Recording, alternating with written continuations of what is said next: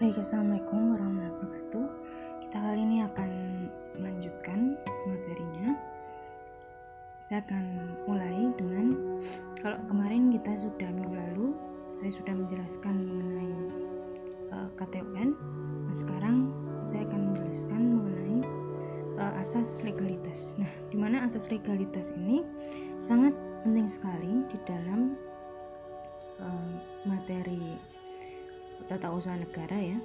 Nah, kalau di hukum administrasi negara, asas legalitas atau yang eh, dalam bahasa Belandanya disebut juga dengan asas wet matighid van Bistur atau het beginsel van wet matighid van Bistur di mana eh, keabsahan pemerintah itu salah satu indikatornya adalah jika dia sudah melandaskan diri pada asas legalitas. Ya, jadi asas Witmatihet van Bestur ini adalah prinsip keabsahan e, tindakan atau perbuatan yang dilakukan oleh pejabat pemerintah.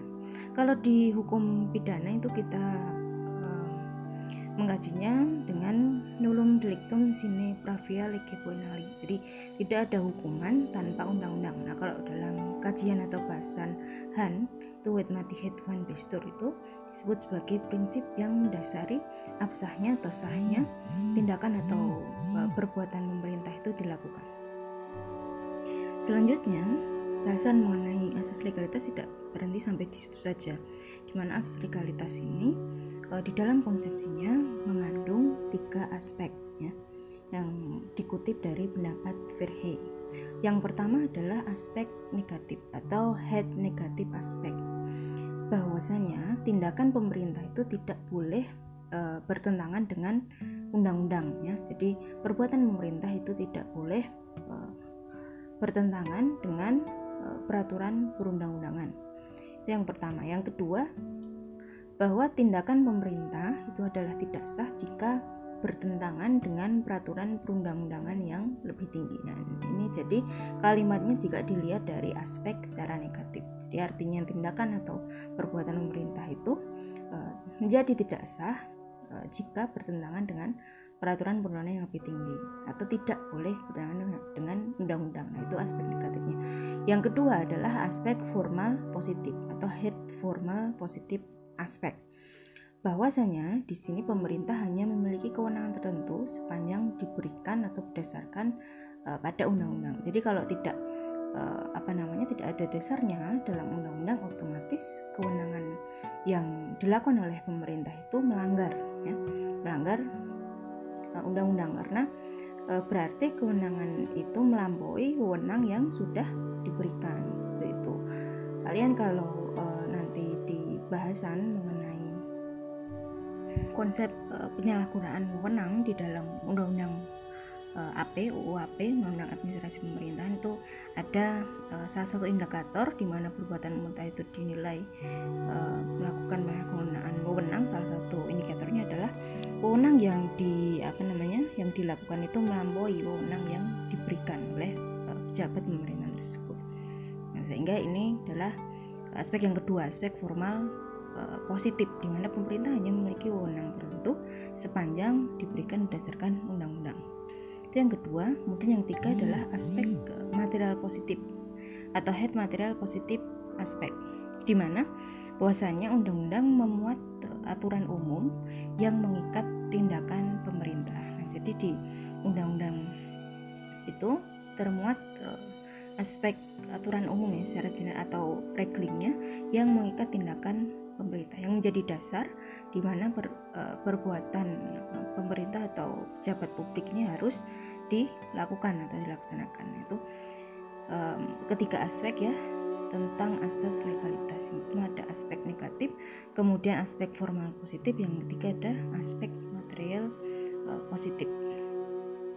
Nah selanjutnya adalah wewenang pemerintah. Wewenang pemerintah kalau uh, dalam konsepnya menurut e, bagaimana? Wewenang itu konsepnya tidak sama dengan e, kekuasaan. Kalau di negara Indonesia itu kan e, negara hukum ya e, restat ya. jadi bukan negara kekuasaan atau mastat nah ini otomatis kekuasaan juga berbeda dengan e, wewenang itu tadi. Nah kalau kekuasaan itu merupakan hak untuk berbuat atau tidak berbuat uh, untuk dalam hal apa saja ya namanya kekuasaan. Nah tapi wewenang ini adalah merupakan hak dan kewajiban atau rechten and plichten. Jadi harus ada hak dan kewajiban. Kalau kalian baca di Undang-Undang Nomor 30 tahun 2014 itu di pasal sekitar pasal 14 itu ada hak dan kewajiban yang uh, harus dilaksanakan atau uh, wajib dilakukan oleh pejabat publik. Jadi di situ pejabat publik uh, apa namanya salah satu hak dan kewajibannya adalah melakukan perbuatan atau tindakan yang sesuai atau harus berlandaskan dengan uh, baik itu uh, peraturan perundang-undangan maupun asas-asas umum pemerintahan yang baik. Nah ini menurut hadis Taut menyatakan bahwa wewenang uh, dalam pengertiannya yang asalnya atau kajiannya berdasarkan hukum administrasi pemerintahan atau hukum organisasi pemerintahan itu dapat dijelaskan sebagai keseluruhan aturan-aturan yang e, berkenaan dengan perolehan dan penggunaan wewenang pemerintah oleh subjek hukum publik di dalam hubungan hukum publik. Jadi dari mana sih wewenang itu diperoleh dan penggunaannya itu bagaimana? Nah ini nanti kita akan mengkajinya bersama-sama. Di mana secara general kalau kalian e, pernah uh, apa namanya mendengar ya sumber dan cara memperoleh wewenang pemerintah itu ada tiga. Yang pertama ada atribusi yang kedua ada delegasi dan yang ketiga ada mandat. Nah ini masing-masing uh, pemberian atau pelimpahan wewenang tersebut itu asalnya berbeda-beda. Selanjutnya menurut Hadi van Wijk atau Willem Koninen ya, ini mendefinisikan mengenai ketiga eh, cara untuk mendapatkan wewenang tadi yang pertama adalah atribusi. Atribusi ini uh, didefinisikan atau diartikan sebagai pemberian wewenang pemerintah oleh pembuat undang-undang kepada organ pemerintah. Nah, jadi ini sumber dari atribusi ini tidak lain adalah undang-undang sendiri yang kemudian langsung dilimpahkan kepada organ pemerintahan. Yang kedua adalah delegasi. Delegasi ini didefinisikan sebagai pelimpahan wewenang pemerintah dari satu organisasi pemerintahan ke organ pemerintahan yang lainnya. Jadi di delegasi ini ada e, wewenang yang dilimpahkan dari satu organ ke organ lain. Yang ketiga adalah mandat. Mandat ini terjadi ketika organ pemerintahan mengizinkan kewenangannya dijalankan oleh organ lain atas namanya. Jadi di sini tidak terjadi pelimpahan wewenang kalau di mandat ini. Jadi hanya sekedar uh, suatu organ pemerintah itu uh, mengizinkan atas namanya kewenangannya untuk dijalankan oleh organ yang lain. Dan selanjutnya adalah syarat-syarat delegasi. Jadi kita lihat delegasi itu syarat-syaratnya seperti apa saja. Yang pertama adalah bahwasanya delegasi ini harus sifatnya harus definitif di mana pemberi uh, delegasi atau delegans itu tidak dapat lagi menggunakan uh, wewenangnya sendiri yang telah yang sudah dilimpahkan kepada organ pemerintahan yang lainnya. Jadi harus definitif. Yang kedua, bahwa delegasi ini harus didasarkan pada ketentuan peraturan perundang-undangan. Dan delegasi ini hanya dimungkinkan jika uh, ketentuan tersebut itu ada di dalam peraturan. Jadi uh, tetap harus ada dasar yang dalam peraturan perundang-undangan. Yang ketiga adalah delegasi ini tidak uh, dilimpahkan pada bawahan. Jadi dalam hubungan hierarki kepegawaian atau, atau hubungan birokrasi dalam suatu instansi pemerintahan, nah itu tidak diperkenankan adanya delegasi. Uh, jadi bukan pada hubungan subordinasi antara atasan dan bawahan ya delegasi itu, tapi dilimpahkan pada organ pemerintahan yang keempat adalah kewajiban memberikan keterangan atau penjelasan di mana delegasi ini berhak untuk meminta penjelasan tentang pelaksanaan wewenang tersebut. Yang kelima adalah peraturan kebijakan atau Beleidsregel delegans untuk memberikan instruksi petunjuk tentang penggunaan wewenang tersebut. Nah, kita lihat eh, coba lihat bedanya dengan uh, delegasi dengan mandat ya. Kalau di delegasi tadi seperti yang sudah saya jelaskan eh, ada pelimpahan wewenang tapi di mandat tidak ada di, di mandat ini eh, yang ada hanya perintah untuk melaksanakan yang kedua adalah eh, kewenangan dalam delegasi ini tidak dapat dijalankan secara insidental oleh organ yang memiliki wewenang asli. Nah, sedangkan di dalam mandat kewenangan dapat sewaktu-waktu dilaksanakan oleh mandans. Jadi kalau di delegasi eh, kewenangan yang sudah dilimpahkan itu tidak dapat dijalankan oleh pemberi delegasi ini tadi tapi kalau di dalam mandat kewenangan yang sudah diberikan uh, oleh pemberi mandat itu sewaktu-waktu dapat dilaksanakan oleh mandans.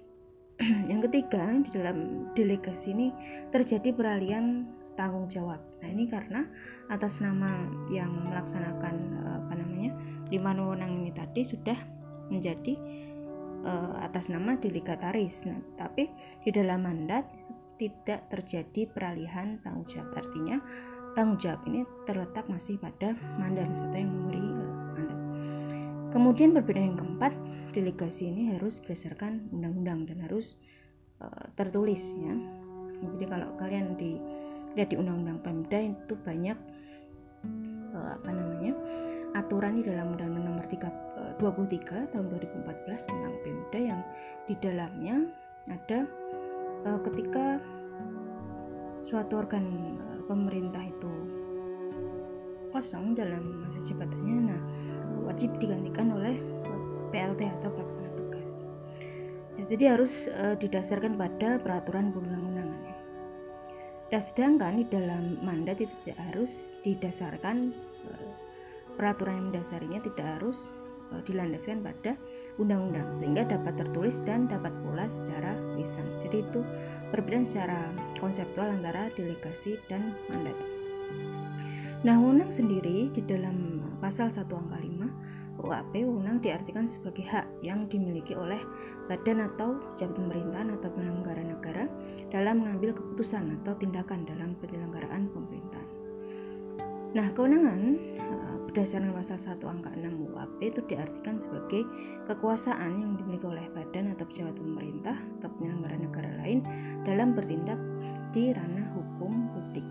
Nah, secara konseptual istilah eh, wewenang atau kewenangan ini sering disamakan dengan istilah Belanda uh, bevoegdheid yang artinya adalah wewenang atau uh, kekuasaan dalam menjalankan atau melakukan sesuatu. Nah, kalau kalian lihat di UUHP sumber wewenang itu kalian bisa lihat di pasal 11 UUHP. Di mana sumber wewenang itu diperoleh melalui atribusi, delegasi dan uh, mandat. Nah, dalam uh, hal itu disebut sebagai atribusi di sini bahwa badan dan atau pejabat pemerintah uh, memperoleh wewenang apabila yang pertama diatur di dalam Undang-Undang Dasar Negara Republik Indonesia dan atau undang-undang. Yang kedua merupakan wewenang baru atau sebelumnya tidak ada.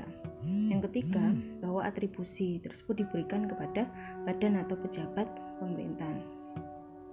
Nah, jadi badan atau pejabat pemerintahan yang mendapatkan wewenang melalui atribusi itu tanggung jawab kewenangan itu berada pada badan atau pejabat pemerintahan yang bersangkutan. Jadi sumbernya asli dari undang-undang dasar atau dari undang-undang. Nah, kewenangan atribusi ini tidak dapat didelegasikan kecuali diatur dalam uh, undang-undang dasar kalau itu memang dapat didelegasikan. Nah, kewenangan tersebut kalau di atribusi ini sifatnya adalah uh, melekat terus-menerus ya dan dapat dilaksanakan atas prakarsa sendiri setiap diperlukan. Nah, legislator yang berkompeten dalam memberikan atribusi wewenang pemerintah itu dibedakan yang pertama adalah original legislator dalam hal ini di tingkat pusat adalah MPR sebagai um, apa namanya pembentuk undang-undang dasar dan juga DPR bersama dengan pemerintah sebagai organ yang melahirkan suatu produk yaitu undang-undang. Nah, dalam kaitannya dengan kepentingan daerah oleh konstitusi itu diatur dengan melibatkan DPD di, tingkat daerah itu juga ada DPRD dan Pemda yang menghasilkan perda. Salah satu uh, contoh dari atribusi ya, misalnya di dalam Undang-Undang Dasar 1945 pasca amandemen itu kalian bisa lihat di pasal 5 ayat 2 itu memberikan kewenangan kepada presiden di dalam menetapkan PP untuk menjalankan undang-undang. Nah, jadi kalau apa namanya presiden dalam suatu waktu itu diminta untuk membuat uh, segera mengeluarkan PP dalam rangka untuk menjalankan undang-undang, nah itu salah satu perwujudan dari asal dari wewenang atribusi yang merupakan kewenangan kepada presiden untuk menetapkan PP. Nah, selain itu, hal yang sama juga uh, ada di contoh pasal 22 ayat 1 di dalam Undang-Undang Dasar 1945 pasca amandemen juga sama memberikan kewenangan kepada presiden untuk membentuk perpu jika terjadi kepentingan yang memaksa. Jadi itu adalah merupakan contoh uh, atribusi ya. Nah, kalau tadi adalah original legislator. Yang kedua adalah delegated legislator. Nah, ini dalam hal ini seperti uh, contohnya presiden uh, di mana dalam uh, mengeluarkan BP itu didasarkan atau berandaskan pada undang-undang yaitu diciptakan wewenang-wewenang pemerintahan kepada badan atau jabatan tun tertentu. Misalnya di dalam PP eh, nomor 9 tahun 2003 tentang wewenang pengangkatan, pemindahan dan pemberhentian PNS. Nah, di dalam pasal 12 ayat 1 di PP tersebut, pejabat pembina kepegawaian pusat menetapkan tentang pengangkatan eh, kemudian pemindahan kemudian pemberhentian PNS di lingkungannya itu dalam dan dari jabatan struktural eselon 2 ke bawah atau jabatan fungsional yang jenjangnya setingkat dengan itu. Nah, di sini yang dimaksud uh, sebagai pejabat pembina keuangan pusat lain adalah menteri. Jadi ini contoh dari atribusi yang dilakukan oleh delegated legislator ya. Jadi di mana PP ini dikeluarkan oleh uh, presiden yang kemudian di dalam PP tersebut memuat adanya wewenang-wewenang pemerintahan yang dilimpahkan kepada badan jabat jabatan e, tata usaha negara tertentu. Nah itu merupakan atribusi. Yang kedua adalah e, delegasi, ya, di mana syarat-syarat delegasi ini dapat kalian lihat di dalam pasal 13 UAP. Nah, badan atau pejabat pemerintahan itu memperoleh wewenang melalui delegasi apabila ada tiga ketentuan. Yang pertama adalah diberikan oleh badan atau pejabat pemerintahan kepada badan atau pejabat pemerintahan yang lain. Yang kedua adalah ditetapkan di dalam PP, Perpres atau Perda. Ketiga adalah wewenang pelimpahan atau sebelumnya telah ada. Nah, contoh dari uh, delegasi ini apa? Kita bisa lihat di Perpres ini salah satu contohnya saya ambilkan di Perpres nomor 47 tahun 2009 tentang pembentukan dan organisasi Kementerian Negara. Di mana dalam salah satu pasalnya yaitu pasal 93 ayat 1 pejabat struktural eselon 1 itu diangkat dan diberhentikan oleh presiden atas usul menteri yang bersangkutan. Kemudian ayat kedua, pejabat struktural eselon 2 ke bawah diangkat dan diberhentikan oleh menteri yang bersangkutan. Kemudian pejabat struktural eselon 3 ini ayat yang ketiga.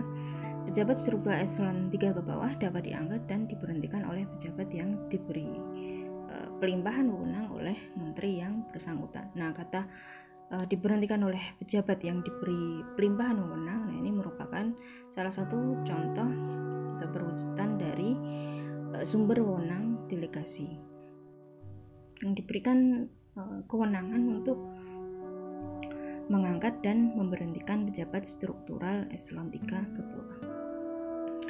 Nah, itu uh, tentang delegasi. Kemudian yang selanjutnya adalah tentang mandat. Mandat ini diatur di dalam pasal 14 Undang-Undang Administrasi Pemerintah. Nah, suatu badan atau pejabat pemerintah itu dikatakan memperoleh mandat apabila yang pertama ditugaskan oleh badan atau pejabat pemerintahan di atasnya. Yang kedua adalah pelaksanaan tugas rutin Nah, pejabat yang melaksanakan tugas rutin sebagaimana uh, huruf P terdiri atas yang pertama adalah uh, pelaksana harian yang melaksanakan tugas rutin dari pejabat definitif yang berhalangan sementara. Ini merupakan uh, mandat ketika suatu jabatan kosong kemudian dilaksanakan oleh PLT-nya. Itu merupakan bentuk perwujudan dari mandat. Yang kedua adalah pelaksana tugas yang melaksanakan tugas rutin dari pejabat definitif yang berhalangan tetap di eh, baik sementara atau tetap jika kosong masa jabatannya nah itu dapat dialihkan ke PLT-PLT ini banyak eh, contohnya di pasal yang dimuat dalam Undang-Undang Pemda ya, Undang-Undang Nomor 23 Tahun 2014 kalau kalian baca peraturannya. Nah, badan atau pejabat pemerintah yang memberikan mandat ini dapat uh, menggunakan sendiri wewenang yang uh, telah diberikan melalui mandat kecuali ditemukan lain. Nah, jika dalam pelaksanaan wewenang berdasarkan mandat ini kemudian menimbulkan uh, ketidakefektifan dalam penyelenggaraan pemerintah, nah dapat ditarik kembali wewenang yang sudah diberikan atau sudah dimandatkan tadi. Nah, badan atau pejabat pemerintahan yang memperoleh wewenang melalui mandat ini tadi tidak berwenang mengambil keputusan atau tindakan yang sifatnya strategis yang memiliki dampak eh, misalnya pada perubahan status eh, hukum atau eh, perubahan pada aspek organisasi atau kepegawaian maupun anggaran. Nah, jadi otomatis tanggung jawab kewenangan tetap pada pemberi mandat, bukan pada mandataris. Nah, sehingga ini yang perlu dibedakan dari delegasi tadi di mana jika eh, setelah dilaksanakan oleh PLT tadi misalnya, kemudian malah tidak efektif penyelenggaraan pemerintahan, nah bisa ditarik kembali oleh yang mempercayakan kewenangan tadi, oleh pemberi mandat atau mandat tadi. Nah, dalam hal kemudian terjadi perubahan um, jajaran kepegawaian atau organisasi. Nah, bisa ditarik juga. Jadi di sini mandat itu tidak mandataris ini tidak memiliki wewenang untuk mengambil keputusan dan atau tindakan yang sifatnya strategis. Itu adalah sedikit mengenai um, asas legalitas, kemudian uh, tiga sumber wewenang di dalam kajian hukum administrasi negara. Kita akan lanjutkan lagi ke pembahasan yang terakhir mengenai izin uh, konsesi dan dispensasi. Itu dulu materi uh, minggu ini. Terima kasih atas kesempatan untuk mendengarkannya. Saya akhiri. Assalamualaikum warahmatullahi